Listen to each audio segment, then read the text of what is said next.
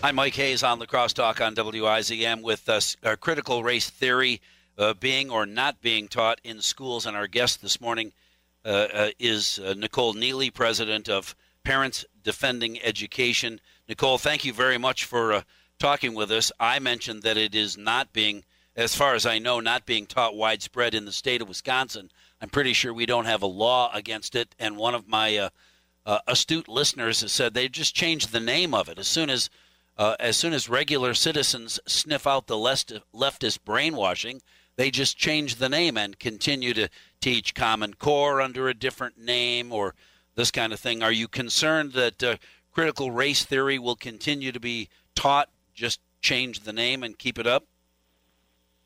Yes, absolutely. We're already seeing that happen around the country. Yeah, um, once they realized that the term critical race theory was toxic, now we have places um, teaching culturally responsive education or social emotional learning, but it's just, you know, a rose by any other name smells as sweet. So that's exactly what's taking place. Well, then, how do you keep uh, uh the uh, concern up amongst uh, members of your own group, PDE, and uh, others who, uh, who say, hey, how can that be bad? It's got such a nice name. It's got to be nice.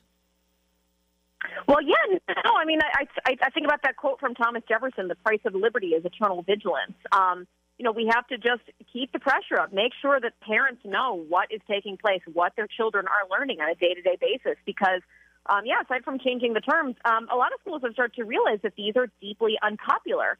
And so, unfortunately, um, even we, we saw a few weeks ago in uh, Missouri some documents leaked of a school um, administrator trying to tell teachers how to hide this curriculum from parents. And so they know that it's unpopular, yet they're forging ahead anyway. And so it really is incumbent on all of us. And even if people don't have children, you know, if you're a taxpayer, you are entitled to know how your tax dollars are being spent at the public school. So file Freedom of Information Act requests, get access to these documents. Um, you deserve it. Whether it's a, a critical race theory or uh, the 1619 project, for instance, what is it about uh, this curriculum that uh, is potentially so damaging to young people?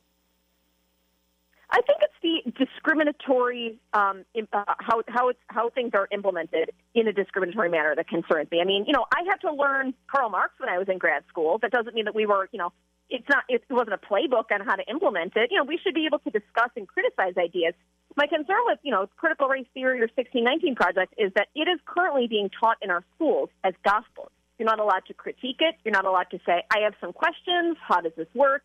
Um, it's this it's this or the highway and if you criticize it you're a bad person you're a racist and by the way if you're a student you're getting a bad grade um, that is unacceptable uh, why is it that it got it became so popular amongst uh, teachers while being so unpopular amongst parents aren't many of those teachers parents it's a great question. I mean, I think some of this comes from teacher training schools um, and programs like that. Um, we see it being um, trickling down from places like teachers unions. About two years ago, the National Education Association, at one of their annual meetings, they were voting on different resolutions about things they would support or not.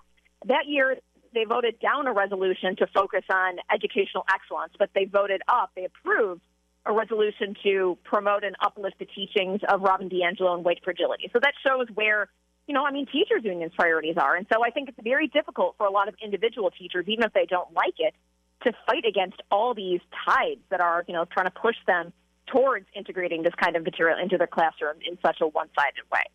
Mike, public school teaching racism against people and to hate our country, 30 more state, states need to pass a ban on CRT. That's a text from one of our listeners this morning, Nicole. Concerned that kids are being taught to hate others for uh, no particular reason than the color of their skin. If you're born white, you're already a racist, period.